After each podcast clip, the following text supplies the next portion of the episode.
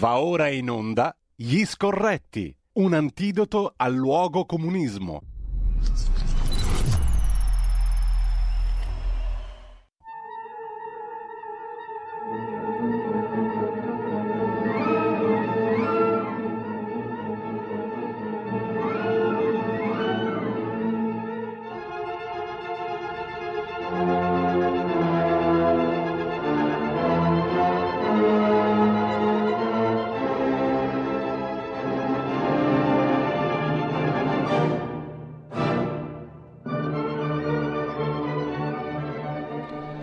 Ed eccoci qua, quale migliore introduzione della gioia meravigliosa del ragtime per la nostra rubrica con Carlo Cambi, gran maestro e maestro grande che dovrebbe essere già in collegamento con noi, anche se io non lo vedo perché qui gli schermi sono tutti andati bruciati e siamo ancora nella penuria e nella povertà estrema. Buongiorno Carlo. Io invece, Cardinale, la vedo in tutta la sua magnificenza. È il mio fulgore, oserei dire. Ma...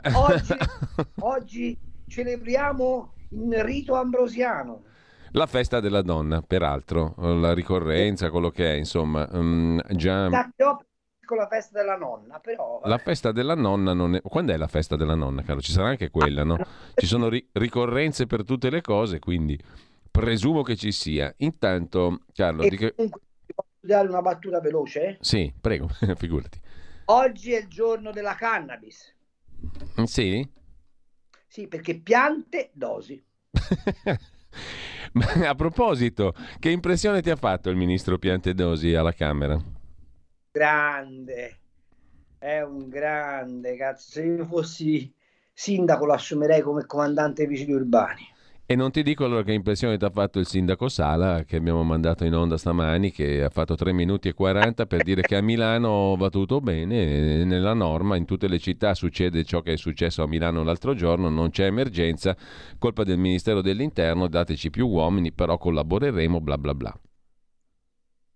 Sì, c'è un piccolo particolare, che il compagno Sala si dimentica che lui accoglie tutti, ma sai, parliamoci chiaro, ma se tu stai nel bosco verticale, che te okay, frega, che te frega, vai a prendere il campanino in galleria, okay. Oggi è l'8 marzo, sei passato un attimo da Hermès e hai comprato la Kelly alla signora a 18.000 euro, dove lei ci deve mettere il suo cellulare iPhone 14 impestato di diamanti. Di quelli che stanno alla baggina o della gente che gira intorno a te, che te frega, questi mica pigliano il treno, hanno il jet privato, sia chiaro, poi mangiano la polvere di grilli perché se no si inquina troppo, però c'hanno jet, ma che gli frega. Non vi siete resi conto che Milano è una sorta di, come posso dirti, te lo stavo per chiedere, Carlo, cos'è Milano per te? Per me Milano è un assurdo antropologico, cioè la città che ha costruito la tecnologia e l'industria di questo paese, tecnologia e industria di questo paese nata da artigiani che popolavano i quartieri manzoniani, per così per capirci, che ha dentro di sé un'anima profondamente socialista, derivante da cosa? Dall'aristocrazia operaia, che è stata ridotta al luogo dove non si produce nulla, dove le uniche cose che vengono prodotte sono la fuffa, e che è riassunta nella posizione della signora Ferragni e del signor Fedez, che avendo un grado di istruzione inferiore alla media dei giovani europei, ma avendo un reddito superiore alla media dei manager europei, si permettono, con quasi fossero le nuove dame di carità, di parlare male di tutti coloro i quali lavorano, producono e si incazzano perché pagano troppe tasse, e difendono gli oppressi per i quali non fanno assolutamente nulla se non la beneficenza a pagamento per far vendere panettoni, pandori e uova di Pasqua. Questa è Milano, e Sala è il sindaco perfetto per questa Milano.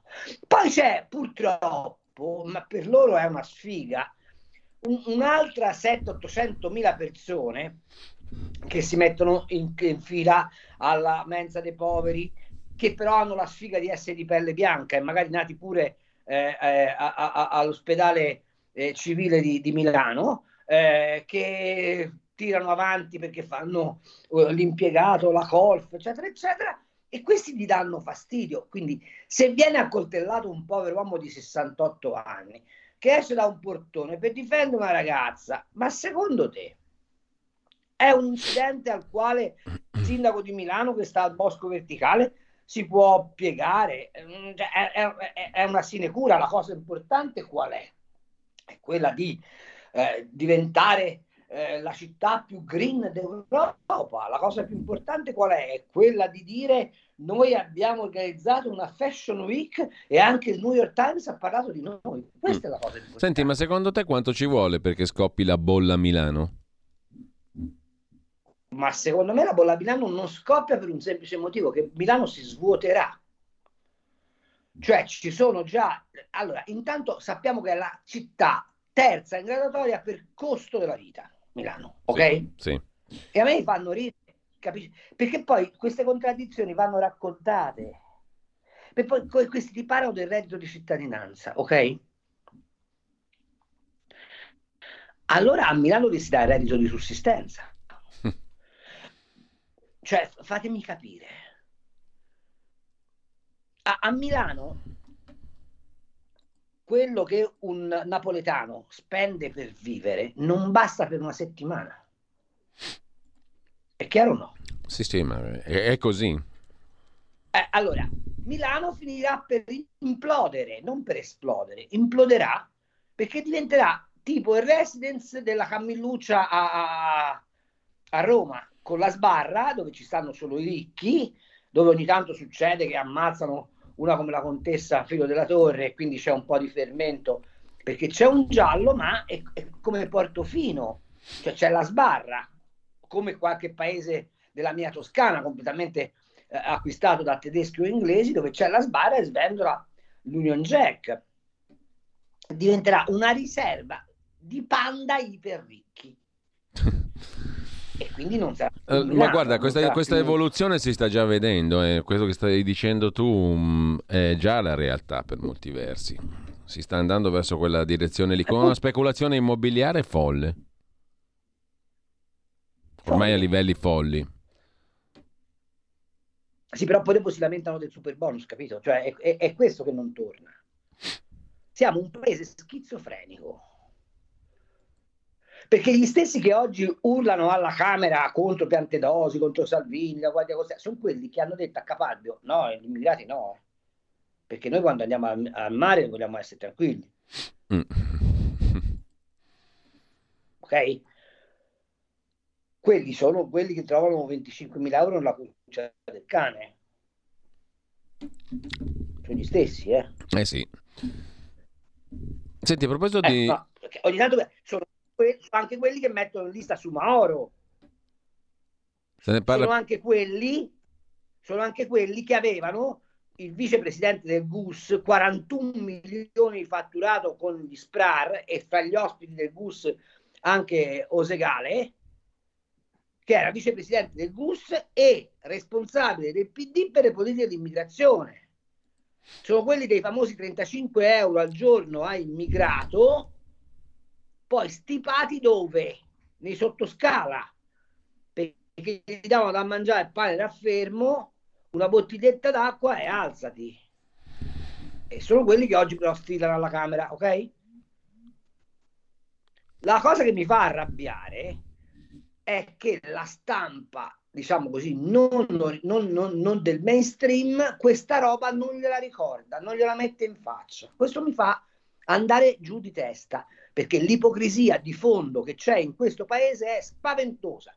I mali dell'Italia sono tre: l'ipocrisia, la burocrazia e la mancata istruzione del cittadino alla libertà. Questi sono i tre mali dell'Italia. Senti, a proposito di immigrazione, abbiamo letto stamattina delle nuove regole che sono in vigore in quell'incivilissimo paese che è la Gran Bretagna, no? tra l'altro guidata da immigrati di origine indiana, se vogliamo dirla tutta, a livelli di massima rappresentanza istituzionale. Il Premier e il Ministro dell'Interno sono indiani. Ebbene, la disciplina dell'immigrazione in Gran Bretagna, adesso vedo che l'ONU ha eccepito che questo significa divieto d'asilo, no? Criticando la Gran Bretagna, è scontro tra Londra e le Nazioni Unite perché il piano migranti inglese sarebbe, dice l'ONU, un divieto d'asilo nella sostanza, perché che cosa prevede? Prevede che tu non puoi arrivare illegalmente o senza documenti in Gran Bretagna, perché altrimenti, a meno che tu non sia un minorenne o che tu non abbia gravi problemi fisici, vieni respinto. Vieni respinto in Ruanda o in uno stato terzo sicuro, mentre non potrai più chiedere asilo e tentare di tornare in Gran Bretagna in futuro. Gli adulti sani non avranno possibilità di chiedere asilo se hanno tentato di entrare se hanno fatto un tentativo di entrare illegalmente senza documenti. Allora, questo si può fare nella incivilissima Gran Bretagna, ma non si può fare nella civilissima Europa, Italia compresa? C'è un paese civilissimo dell'Europa che lo fa, è la Danimarca, che già ha fatto in modo che i permessi di soggiorno vengano governo socialista, tra l'altro, no? Governo socialista, perché in Gran Bretagna sono i conservatori per quanto immigrati, ma metto giù così, no, mentre in Danimarca ci sono i socialisti, la sinistra. Immigrati una ceppa, loro sono sudditi di sua maestà britannica, appunto, quindi perfettamente inglesi, anzi più inglesi degli inglesi. Cioè, non so se tu hai a che fare con un sikh che abbia studiato, no? A parte qualcuno di quelli di Cremona, no, lascia perdere gli operai sikh, poveracci, che peraltro sono persone di straordinaria efficienza, onestà e vecchiata moralità. Detto questo, se tu hai a che fare con l'intelligenza sikh, che ha un rigore morale spaventoso, cioè sono i quacqueri dell'Oriente, quelli sono più inglesi degli inglesi, sono perfettamente british. Ma volevo significare che i permessi di soggiorno in Ruanda li dà anche la Danimarca. Sì. Perché? Quindi si può fare, diciamo, per fare a Melilla, come sta facendo il governo socialista spagnolo, ma si può anche bastonarli come fanno i greci, ma si può anche respingerli sotto i treni a Ventimiglia come sta facendo Macron, che peraltro sta discutendo una legge sull'immigrazione di una severità assoluta. Ma si può fare anche quello che ha chiesto la Polonia, il muro. Cioè, ma di cosa stiamo parlando? Cioè, noi siamo i cattivi d'Europa, ma se in tutta Europa c'è il tema che l'immigrazione clandestina è una bomba piazzata sotto il culo delle istituzioni europee, ma veramente? Per questi 4 strani hanno la forza elettorale che vogliono tentare di rovesciare un governo democraticamente eletto sulla scorta di slogan stupidi. Cioè, ma chi va perfettamente quello che è successo la notte? Se vuoi lo spiego in 5 secondi. Sì. Cioè, questi hanno fatto una cosa. Il Caicco è una barca di instabilità assoluta, concepito che finché ha trazione, quindi finché viene spinto o dall'elica o dalle vele, va benissimo. Appena entra in stallo diventa instabile, a maggior ragione se ha un carico così rilevante. Tant'è vero che il Caicco è concepito per una navigazione ipercostiera ed è una barca nata come barca da carico che va da porto a porto, ma non fa lunghi tragitti. Che cosa hanno fatto questi? Quando hanno visto che non potevano arrivare hanno un approdo sicuro, ma sicuro nel senso che non venivano scoperti, si sono buttati sulla spiaggia. Con quel mare qualsiasi imbarcazione, anche la motovedetta della guardia costiera, a 200 metri dalla costa non sarebbe potuta arrivare, perché in quella costa lì ci sono le secche affioranti, perché a 200 metri dalla barca, col mare forza 4, col mare 4, mare 5, com'era quella notte, ti gira e quindi sono tutte polemiche inutili. Questi sono stati portati alla morte dallo scafista, e la cosa straordinaria è che in tutto questo dibattito gli unici che sono scomparsi sono gli scafisti. È un po' come Sala, no? Si discute di tutto, l'unico che è scomparso dal dibattito è il marocchino assassino, punto. Ma da questa vicenda, secondo te, cosa si può tirar fuori? In positivo? Perché si parla di ripristinare, le vecchie regole, eccetera, eccetera. Ma insomma, com'è che se ne esce positivamente da qua? Ma molto semplice. Facendo a livello europeo non la direttiva sui rimpatri, che peraltro sulla redistribuzione, che riguarda peraltro soltanto gli immigrati regolari, cioè i profughi. Perché dovete sapere che tutti i trattati non prendono mai in considerazione quello che è il vero problema, cioè i clandestini o migranti economici, chiamateli come volete. La redistribuzione riguarda soltanto coloro i quali hanno diritto d'asilo, quindi parliamo di profughi. A parte che non ha funzionato, qui si risolve in un modo solo, dicendo: i confini dell'Europa sono sacri, non si entra, e chi vuole entrare si spara, punto. Non è che c'è un altro problema, non c'è un'altra strada. Ma domanda: ma perché noi stiamo facendo una guerra insieme agli Stati Uniti d'America, ok? Per batterci per i valori occidentali e per la libertà, giusto? È vero che stiamo facendo questo? Da un anno a questa parte? Già. Se tu oggi dai 24 ore ti renderai conto perché la guerra non finisce. Abbiamo saputo che tanto le imprese delle armi, quanto petrolio e metano, delle armi, hanno raddoppiato i loro fatturati da quando c'è la guerra in Ucraina, ma noi stiamo alleati con gli americani, giusto? Direi. Siamo alleati con gli americani. Stiamo combattendo contro Putin in nome della libertà, della democrazia, giusto? Certo. Vero, no? Che è così. Certo, no? Certo, è ineccepibile. Ai confini del Messico, secondo te gli americani che fanno? Gli americani di Joe Biden? Come quelli di Clinton e di Obama. Di Obama cosa fanno? Ci hanno piazzato i coccodrilli, cazzo. Allora, però, fatemi capire. Quella è la libertà e la democrazia che noi insieme stiamo tentando di difendere in Ucraina, avendo distrutto sostanzialmente l'economia. Va bene, però dentro quei valori di democrazia e di libertà ci sta anche la difesa dei confini nazionali, giusto?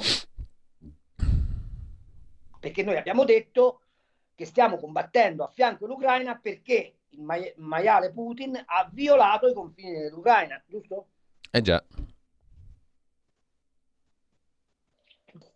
Quelli immigrati clandestini che arrivano, che fanno? Violano o no i nostri confini?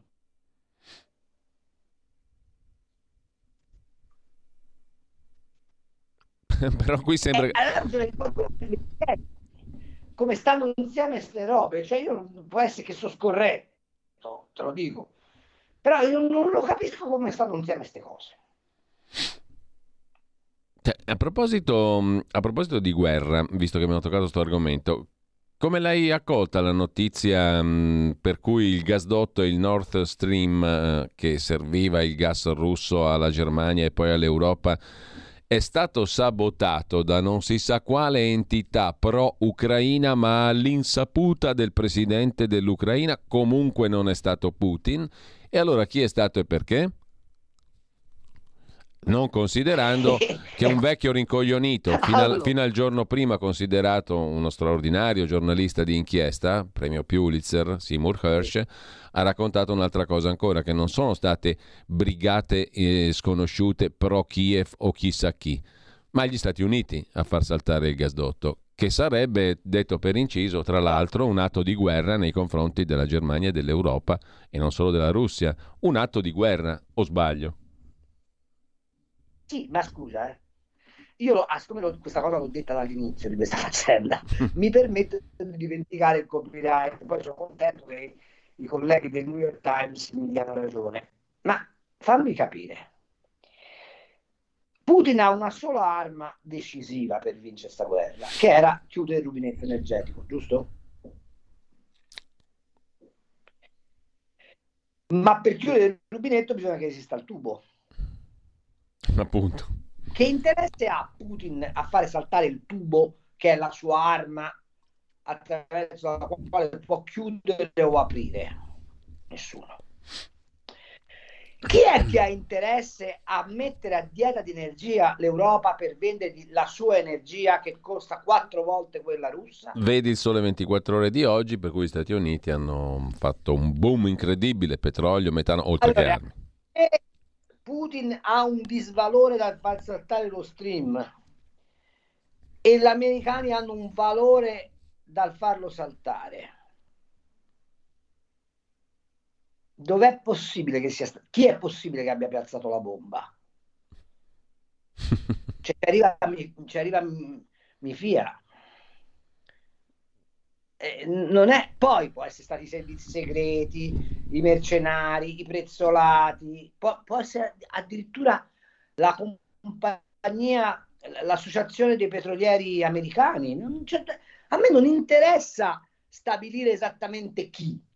Quello che mi interessa stabilire è sicuramente chi non, per dimostrare non che Putin va difeso, perché Putin è un maiale, è un dittatore, ma che in questa guerra si stanno usando tutti gli strumenti della propaganda, facendo pagare il prezzo esclusivamente a 2 popolazioni, quella ucraina e quella europea.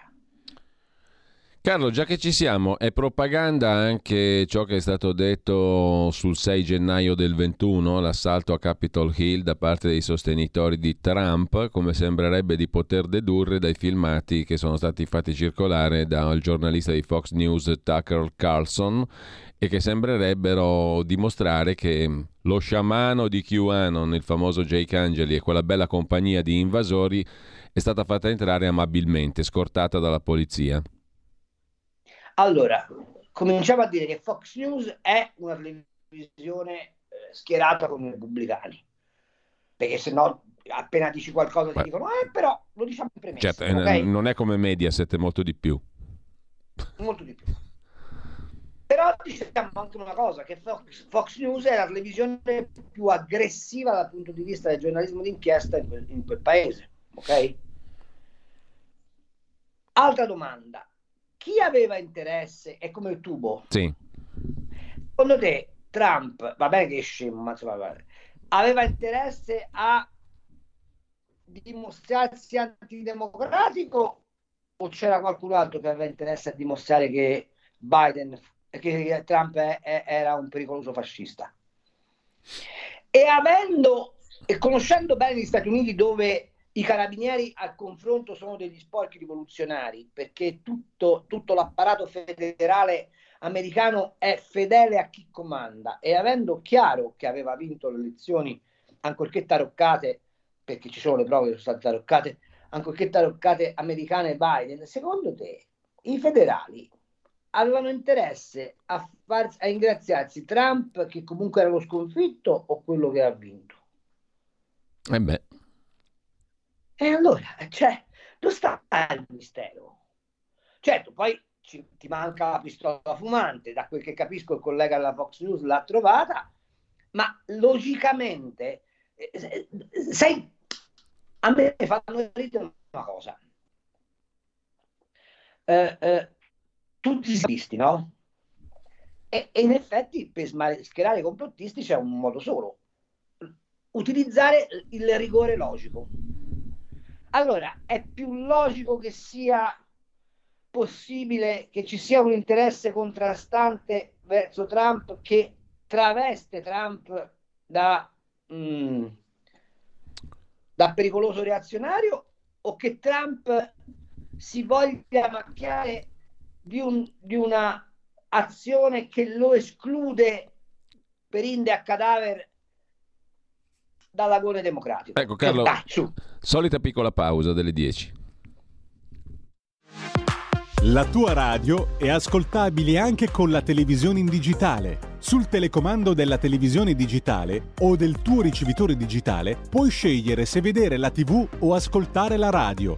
Risintonizza i canali radio e troverai anche Radio Libertà, canale 252.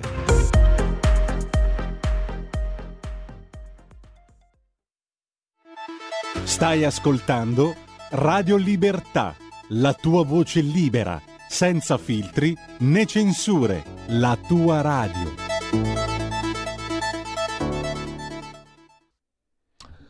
Intanto Carlo, già che stiamo parlando di scenari internazionali, la Cina con il nuovo ministro degli esteri ha fatto sapere che l'America sta cercando il conflitto e devono darsi una calmata, giusto?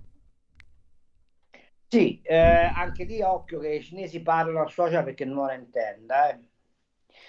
I cinesi di che cosa hanno bisogno? Hanno bisogno di riconquistare l'Europa e hanno visto che c'è un governo in Europa che comincia a rompergli le balle, che si chiama governo Meloni.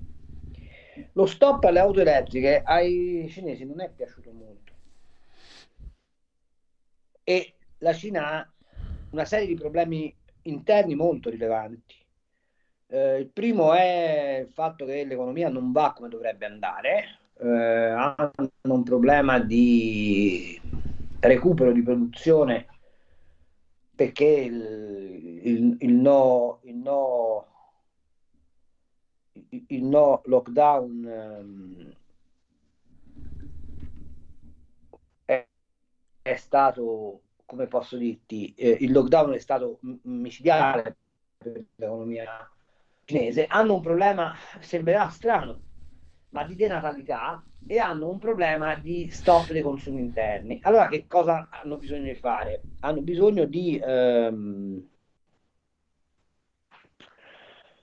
accelerare sulla esportazione verso i mercati che loro ritengono ricchi. Sapendo che in America hanno dei problemi, non ci rompete le scatole sull'Europa, e in questo entra anche la guerra d'Ucraina, perché ovviamente loro ritengono che gli americani attraverso l'alleanza atlantica abbiano messo un guinzaglio alle nazioni europee e che quindi le stiano convertendo a colonia americana e quindi con minore penetrazione da parte dei prodotti cinesi, tant'è vero che i cinesi adesso si stanno dando un grande da fare a comprarsi i porti del Mediterraneo e i porti dell'Atlantico, perché hanno bisogno di avere degli sfoghi commerciali, e quindi dicono agli americani: oh, se rompete troppo le scatole noi facciamo la guerra.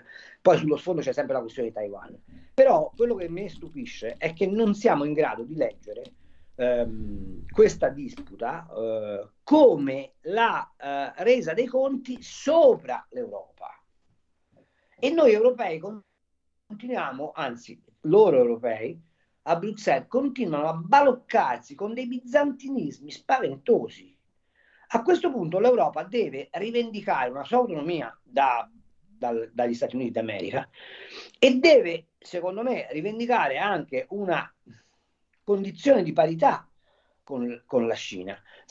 Se noi non ripigliamo il protagonismo, finiamo stritolati come un pezzo di ferro nella morsa del fabbro. Ecco che quel conflitto che i cinesi dicono agli americani: occhio che facciamo la guerra contro di voi, in realtà ha come giustificazione il fatto che c'è questa attenzione sull'Europa, o meglio su questa spartizione dell'Europa. Carlo, certamente. Carlo, per affinità di questioni, sembra che salti da un palo all'altro, da palo in frasca, però in realtà, visto che parlavamo di interessi statunitensi e di scenari geopolitici, e visto che tu ti sei occupato di questa figura, oggi mi ha colpito, leggendo La Verità, un articolo a firma di Lupo Rattazzi, che è il figlio di Susanna Agnelli, no? Ex consigliere della Exor, la holding della famiglia Agnelli, se non sbaglio anche vicepresidente della banca Finnat, che qualcosa ha a che fare anche col Vaticano, ma comunque oggi appunto Rattazzi parla di una questione della quale ti sei occupato anche tu hai intervistato la nipote di Enrico Mattei, e la tesi sostenuta oggi a tutta pagina, pagina 16, è che il complotto non c'era, non ci fu complotto, non c'è mai stato complotto, Enrico Mattei non fu ucciso. Dal documento di volo, il libretto di volo di sequestrato, emerge che il suo aereo aveva già fatto 2 viaggi, quindi non potevano esserci ordigni.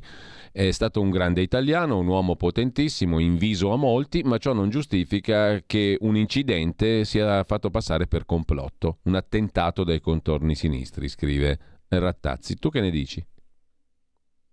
Ne dico che da un po' di tempo che io sto cercando un altro giornale perché non mi riconosco quasi più pendiente della verità, e che è una puttanata di proporzioni colossali per il semplice motivo. Aspetta che ti sentiamo male, Carlo, ti sentiamo un po' a scatti, perdonami, vediamo se riusciamo a stabilire un collegamento migliore, a richiamarti, magari ci proviamo. Oppure ti chiamiamo per telefono, perché non vorrei perdermi, visto che stava peggiorando un pochino la qualità della linea telefonica, della linea internet. Proviamoci un attimo, mi affido a Federico Borsari, come sempre ottimo in regia, per verificare se il collegamento va bene, se proviamo a rifarlo. Lo facciamo velocissimamente. Intanto occasione per dare un'occhiata alla prima pagina di questo momento dell'agenzia ANSA, 8 marzo, la festa che non c'è. È l'apertura, 20 donne uccise nel 2023, un anniversario ancora segnato dai femminicidi, dalla violenza fisica, psicologica, economica, in una società dove la donna ancora fatica a sedere in posti apicali, ha poca rappresentanza in politica, continua a dover scegliere tra famiglia e lavoro. In un anno 125 donne uccise, in calo stalking e maltrattamenti, più violenze sessuali e il Papa, divario salari uomini-donne, una grave ingiustizia. Il Papa che firma anche un articolo oggi pubblicato in prima pagina sulla Stampa, un editorialino sulla questione dell'8 di marzo. Mentre von der Leyen ha scritto a Giorgia Meloni che sull'immigrazione le soluzioni saranno europee, targate Unione Europea, con qualsiasi cosa questo voglia dire. Non so se adesso siamo già in collegamento. Sì, lo dovremmo essere in collegamento telefonico con Carlo Cambi. Ti abbiamo richiamato, Carlo, perché stava peggiorando la linea, ma non volevo perdermi le tue considerazioni su una questione che non sembra, che non è confinata nel tempo, no? Perché uno potrebbe dire: ma cosa ci importa ormai della morte di Mattei nel lontano 62? Facciamo un po' di ragionamenti. Premesso che io sto cercando un altro giornale che non sia la verità, perché su alcune cose comincio ad avere un po' le scatole piene, ma lasciamo perdere. Rattazzi scrive sotto dettatura. Di chi? Degli americani. E mi pare ovvio che scrive sotto dettatura, perché la Meloni è andata in giro dicendo l'Italia in Africa, piano Mattei, eccetera. Esatto. Allora, Rattazzi scrive una puttanata colossale, perché l'inchiesta ha stabilito che la bomba fu messa all'aeroporto siciliano da un signore inviato lì dalla mafia, ok? Quindi il libretto di volo dell'aereo non dice nulla, ok? Non può dire nulla, non poteva dire nulla. Non poteva dire nulla. Seconda cosa, è accertato che l'aereo è esploso in volo. Terza cosa, pronto, mi senti? Sì, ti sentiamo, Carlo. Terza cosa, a bordo di quell'aereo c'era un giornalista americano che stava raccontando agli americani come le compagnie petrolifere americane si stavano comportando da schiavisti in Africa, e voleva intervistare Mattei per farsi raccontare come lui aveva contrastato le compagnie americane in Africa. Devo dire che 15 giorni prima che Mattei salti per aria, e io ho la lettera, Aldo Moro scrive a Mattei: caro Enrico, è il caso che ti dimetti dall'ENI perché gli americani continuano a minacciarci. E ovviamente Mattei gli risponde: ma non ci penso nemmeno lontanamente. anche perché Mattei, cosa che detta da lui, diceva che utilizzava i partiti politici come taxi, cioè li pagava, si faceva portare dove gli faceva comodo e poi scendeva. Sì. E quindi teoricamente aveva strumenti di catto nei confronti di tutti i partiti. Ora, sostenere che l'aereo di Mattei è venuto giù per quale motivo non si capisce. Altra domanda, ma per quale motivo quando viene trovato l'aereo si fa un funerale senza le bare, con le bare vuote? E ha un altro motivo, e per quale motivo la mafia si occupa attivamente del caso Mattei? Io oggi questo pezzo non l'avevo visto, me l'hai fatto vedere tu, ora sì. Prenderò il giornale e scriverò al mio direttore dicendo: mi dici questa puttanata per quale motivo l'avete pubblicata? No, anche perché viene dopo le tue interviste, le tue inchieste, i tuoi articoli, no? Ok. Chiaro. Allora, Carlo... È chiaramente una mossa americana per mettere a tacere la Meloni, che si sta occupando attivamente della politica energetica di questo paese in Africa. Ascolta Carlo, però questo ci riconduce a una questione ancora più ampia, che naturalmente non è stata ancora risolta dai tempi di Mattei a oggi, mi pare. Allora, noi possiamo permetterci di emanciparci finalmente dagli Stati Uniti? Perché io amo gli Stati Uniti sotto il profilo di tante cose, l'insegnamento della libertà, la prassi della libertà, perché il loro sistema federale è magnifico, meraviglioso, nasce per esigenze di libertà, hanno una struttura democratica bellissima, una stampa meravigliosa, tante bellissime cose che vanno nella direzione della democrazia e della libertà, due cose belle.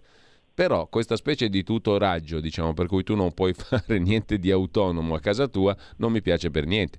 Ovvio che sono passati tanti anni dalla seconda guerra mondiale, la gratitudine è immensa, ma il servaggio è un'altra cosa.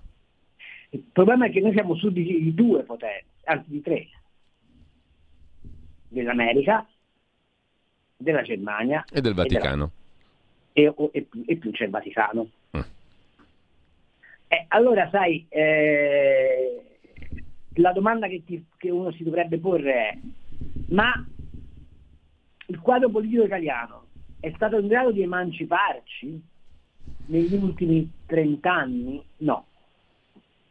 No, anzi mi pare di poter, non so se la mia lettura è stupida e complottistica, però da Mani Pulite in avanti mi pare che il grado di servaggio sia molto aumentato. Esatto, era lì che volevo arrivare. Cioè, noi siamo stati lasciati tra virgolette liberi, fin tanto in quanto eravamo un paese di frontiera contro il comunismo. Nel momento in cui quella frontiera è caduta, e che quindi c'era un alleato ancora più credibile e potente che è la Germania, si è lavorato affinché il nostro paese fosse ulteriormente vincolato. Faccio notare che sono i 30 anni dalla morte di Guido Carli e se ne parlerà molto, sempre in termini molto positivi, ma nessuno scriverà ciò che andrebbe scritto. Che Guido Carli è stato il primo a introdurre, seguito immediatamente da Beniamino Andreatta, e tieni presente che non sto parlando di personaggi che sono alieni, uno dagli Stati Uniti, l'altro dalla Germania, a inventare il famoso vincolo esterno. Noi siamo entrati nell'euro perché era passata l'idea che solo il vincolo esterno avrebbe potuto ricondurre questo paese a, come posso dire, correttezza amministrativa. E non ti dimenticare che quest'idea del vincolo esterno prende enorme vigore dopo Mani Pulite. E diciamo che gente come Andreotti e Craxi non lo voleva quel vincolo esterno. E Andreotti e Craxi quel vincolo esterno non lo volevano, ma non lo voleva neanche Ugo La Malfa. Non lo voleva chiunque. Non lo voleva la Prima Repubblica, che poi fu eliminata. Infatti è stata liquidata la Prima Repubblica. con la intenzione di ricondurre questi matti di italiani che non servivano più a difendere i confini dell'impero a più miti consigli. Tant'è vero, ti ricorderai che all'insorgere della Lega Bossiana i primi che si muovono contro la Lega chi sono? Gli americani.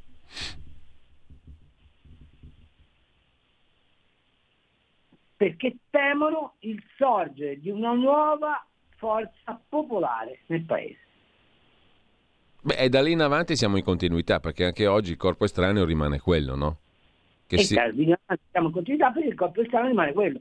Inaspettatamente la Lega è il partito meno filoatlantista, tant'è vero che la Meloni, sapendo tutto questo, per blindare la sua presenza a Palazzo Chigi, la prima genuflessione che fa è quella verso il Patto Atlantico. Quindi la posizione sull'Ucraina e tutto il resto. Non mi pare che sia così complicato, ma... Carlo, abbiamo non molti minuti, ma mi piacerebbe toccare altri argomenti con te oggi. Magari sacrifichiamo un pochino gli interventi, però peraltro se qualcuno vuole intervenire in estrema sintesi teniamo aperte le linee da questo momento per questi 10 minuti, 02 92 94 7222. Poi se faccio in tempo guardo anche i messaggi al 346 6427 756, ma dicevo vorrei toccare con te anche un altro paio di argomenti. Intanto l'inchiesta della Procura di Bergamo sulla vicenda Covid. Il tuo giudizio qual è? Il mio giudizio è che intanto l'inchiesta sia sacrosanta. Non sono d'accordo con il mio amico Porro che continua a strillare dicendo quelli sono atti politici, i magistrati si devono astenere. Non è vero.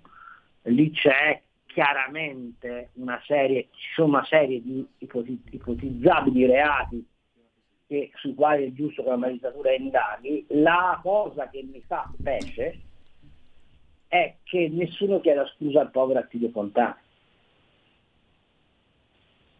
che è chiaramente, dalle carte almeno che emerge, vittima di un raggiro da parte dell'ISS e da parte del Ministero della Salute. E quello che mi fa specie è che nessuno abbia scritto ancora un fondo. Spero che un giorno la Lega farà un giornale dove io e te potremo scrivere queste cose. Nessuno ha scritto un fondo che la sciagura di Cutro è venuta come il cacio sui maccheroni a tendere un velo di indifferenza su questa inchiesta. Il problema qual è? È che il casino di Cutro tra un paio di giorni, 3 giorni al massimo finisce, ma l'inchiesta va avanti. Eh sì. E la cosa che sto ancora aspettando è capire quando la Procura di Roma si deciderà a farci sapere delle mascherine di Zingaretti, dei contratti di Arcuri. Ma è scomparso quel galantuomo di Arcuri dal radar? Non se lo fila più nessuno? Vabbè, c'è l'ex moglie però che sulla 7. Ti vorrei sapere queste cose qua. Cioè, da italiano, a me francamente stabilire che la Guardia Costiera, che ha salvato 30.000 persone in mare nell'arco di 3 mesi, finisce sul banco degli imputati, e non vedo sul banco degli imputati chi ha preso i quattrini degli italiani pigliandoli anche in giro, come quell'altro soggetto là, quel giornalista Rai che non corpulento, esatto. No? Che fine ha fatto che quello lì? E non si sa. Allora vorrei capire, e l'inchiesta di Bergamo secondo me gli dà fastidio per questo motivo, perché riaccende quei riflettori lì.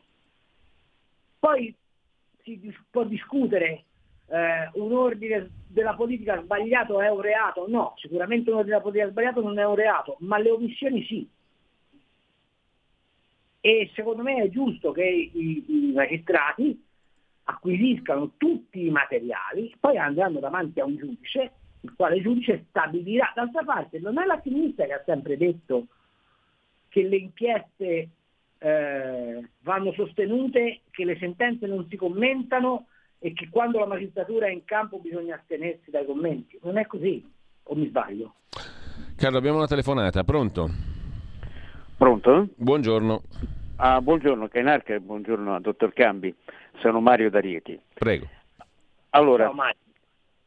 Ciao, no, io dicevo una cosa, io non si potrebbe, paradosso fino a tanto, raccogliere delle firme, va bene, magari penso farebbe 1 milione, 2 milioni di firme, per un referendum per l'abolizione della Chiesa Cattolica, se si può. No. No. Io la butto lì, sto dicendo una buttata, lo so che non si può fare. Perché il referendum è come quello sulla RAI, c'hai un sistema molto semplice, cambi canale. Io penso che l'origine di tutto questo casino sui migranti e cosa è proprio il compagno Bergoglio, che io penso che quando lo metteranno sul primo aereo e che lo rispediscono in Argentina sarà sempre troppo tardi. Ma proprio la forma mentis, se loro stanno perdendo, dottor Cambi, che lei che è un fine osservatore di queste cose, un continente intero sta passando dal cattolicesimo al protestantesimo, vabbè, il Brasile già l'hanno perso, va bene? Sta passando proprio interamente ai protestanti. In chiesa ci vanno fino al 15%. Gli atei e gli agnostici, mi pare l'altro anno, hanno superato ampiamente i credenti. Va bene, lei pensi la forma mentis, mi dica la differenza che c'è tra la forma mentis e di un cardinale Zuppi e di un Fatoianni. Ecco, mi dia questa risposta che mi rincuora, magari mi farebbe stare meglio durante la giornata, lo so, mi basta poco, sono un cretino io. Grazie. Intanto Molinari, capogruppo della Lega alla Camera, dice vediamo se Fratelli d'Italia vota il ripristino dei decreti sicurezza di Salvini del governo Conte 1. Vedremo se Fratelli d'Italia li voterà. Chiudo parentesi, è un lancio di agenzia. Prego Carlo. Allora, lei si è perso la copertina di Panorama di 3 o 4 numeri fa, non mi ricordo, in cui ho scritto proprio esattamente questo: Bergoglio ha mollato l'Europa e non è vero che si stanno convertendo al protestantesimo, si stanno convertendo alla Chiesa ortodossa, tant'è vero che c'è una certa inquietudine nei palazzi vaticani perché crescono coloro i quali, battezzati la Chiesa di Roma, si rivolgono alle chiese ortodosse. Mi diventano filo Putin. Sì, o quantomeno diventano... È una battuta, diciamo. Gli ortodossi sono anche i greci. Diventano filo chiese autocefale dove la comunità dei credenti si regola da sola e non deve obbedire ai falsi dogmi che qualcuno gli cala dall'alto.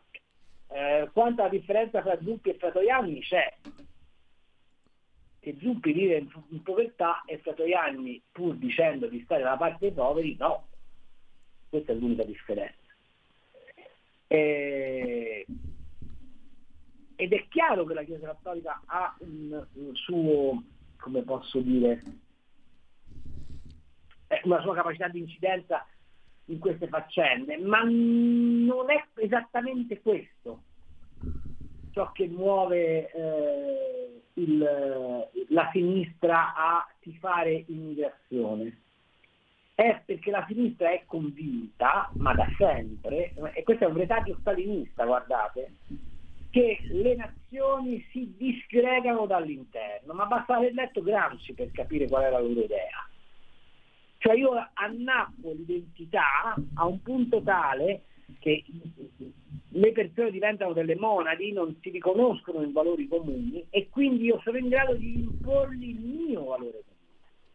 Questo è il meccanismo, diciamo, il riflesso pavloviano, il meccanismo, il reto pensiero che c'è. Carlo, ti giro ancora una telefonata, poi 3 messaggi. Pronto? Sì, buongiorno, buongiorno. Grazie mille per quello che ha detto stamattina, veramente la verità molto interessante. Probabilmente il fatto che adesso la verità stia andando nelle mani di Angelucci, il signor Del Pietro ha dato, ecco, le consiglio davvero un consiglio spassionato da un ignorante, di cambiare, di scrivere, di non scrivere più sulla verità, di trovare qualcos'altro, perché Angelucci è possessore di case farmaceutiche, per cui già comincia a fare qualche intoppo la verità con l'articolo di Mattei. Io consiglio, visto che sabato l'ho visto, questo docufilm del signor Minniti, sono stata ad un convegno a cui lui era partecipava, che ha fatto questo docufilm sulla storia di Aldo Moro, documentato, non è una cosa di complottisti o inventata, ci sono proprio dei documenti. Gli Stati Uniti democratici che hanno rovinato il mondo e stanno rovinando il mondo, anche qui facciamoci qualche domanda. Quindi un altro documentario, oltre a quello di Minniti sul caso Moro, che consiglio agli ascoltatori di andare a vedere, è quello di Invisibili, su tutti i casi di danni da vaccino Covid, che lo Stato italiano se ne strafrega praticamente le scatole e non dà retta e non dà visibilità e non aiuta queste povere persone. Allora, salvo il fatto che la famiglia Angelucci non produce farmaci, no? Tra l'altro. E da qui a passare a Enrico Mattei il volo mi è abbastanza pindarico per certi versi, perché altrimenti potremmo farci rientrare 1 milione di argomenti saltando pindaricamente da un ramo alla frasca e via dicendo. Non so come la vedi tu, Carlo. Gli altri 2 argomenti che invece sono arrivati dagli ascoltatori: il reddito di cittadinanza diventa mia, cosa cambia? E poi Meloni gradita agli Stati Uniti, tant'è che è anche iscritta all'Aspen Institute, dice un altro ascoltatore. E io concludo con un classico che ci aveva fatto compagnia per tutta un'estate tanti anni fa. Io pensavo 10, sono addirittura 13, La casa di Monte Carlo. È tornato Fini. Voglio un tuo sapido commento anche su questa vicenda alla quale io confesso mi ero appassionato come a un fogliettone, un feuilleton. Non aspettavo altro che il giornale fosse in edicola tutti i giorni per leggere le puntate. Sugli Angelucci nulla ho da dire, no, la mia obiezione è di un altro tipo. È che io vedo che il giornale ha perduto la vivacità di dibattito e si è molto appiattito su alcuni argomenti, punto. Angelucci non lo so, fa il mestiere suo, fa l'imprenditore della sanità, lo fa probabilmente anche molto bene, ho visto che ha guadagnato un sacco di quattrini, ma a parte questo il tema è un altro. Il tema è quanto spazio c'è oggi in Italia per una riflessione critica sui fatti, questo è il vero problema. Ed è per questo che io difendo con le unghie e con i denti Radio Libertà, che è uno spazio di... No, ma poi la cosa veramente incredibile, Carlo, e l'abbiamo detto tante volte, ma giova ripeterlo secondo me, che oggi più che mai sarebbe veramente utile e opportuno andare a raccontare le Italie e i loro territori dal basso, cioè andare in giro col microfono. Tu fai un'opera molto migliore di tanti editoriali che non servono a niente. Sì, ma infatti, cioè, il problema è che noi in questo paese non ci sono più cronisti. Appunto, e ce ne sarebbe un bisogno estremo, perché quello che si muove sotto questa patina di stronzate che leggiamo tutte le mattine è tutt'altro. La mia obiezione sul caso Mattei è che chi ha scritto quel pezzo, anzi chi gli ha ordinato, chi gli ha pubblicato quel pezzo, non ha esercitato quello che va esercitato, cioè un controllo critico, perché c'è un processo, c'è un'inchiesta, c'è una verità processuale che ha stabilito esattamente il contrario di quello che c'è scritto in quel pezzo. No, se no lo metti in una nota e dici ma le cose sono così e così e così e pubblichi il pezzo. No, oppure dici riceviamo volentieri, pubblichiamo, ma fai capire che non è la tua verità. Certo, se tu mi metti il titolo sopra e lo pubblichi così come sta, vuol dire che aderisci a quella verità. Allora, se per la verità sul caso Mattei è quella, è incompatibile con la mia presenza, punto. Allora, Carlo, non facciamo in tempo ad affrontare il reddito di cittadinanza, alla Meloni, l'Aspen, però un commento sul Monte Carlo io lo... Un dimagrimento di quella misura che però ha dentro di sé una cosa di fondamentale giustizia, cioè tu pigli quei soldi esattamente come ponte fra un'occupazione e l'altra, cioè è molto più simile, se volete, a una cassa integrazione temporanea che non a un sussidio senza ragione. Quanto alla casa di Monte Carlo sai, se uno si piglia gli scarti di Gaucci vuol dire che tanto intelligente non è. No, Feltri oggi è fantastico, devo dire, perché con suprema nonchalance e con britannico sarcasmo dice Fini, pur essendo una persona intelligente, eccetera eccetera. Esatto. Va bene. Allora, diciamo che la signora era una boa molto ben segnalata. Bene, con questa metafora ti posso dire che in questo momento la politica è scossa da un gossip meraviglioso, cioè un grande fratello d'Italia è diventato papà di un bambino meraviglioso, di un'altra deputata di Fratelli d'Italia. Peccato che lui sia molto sposato. Ah, e chi è?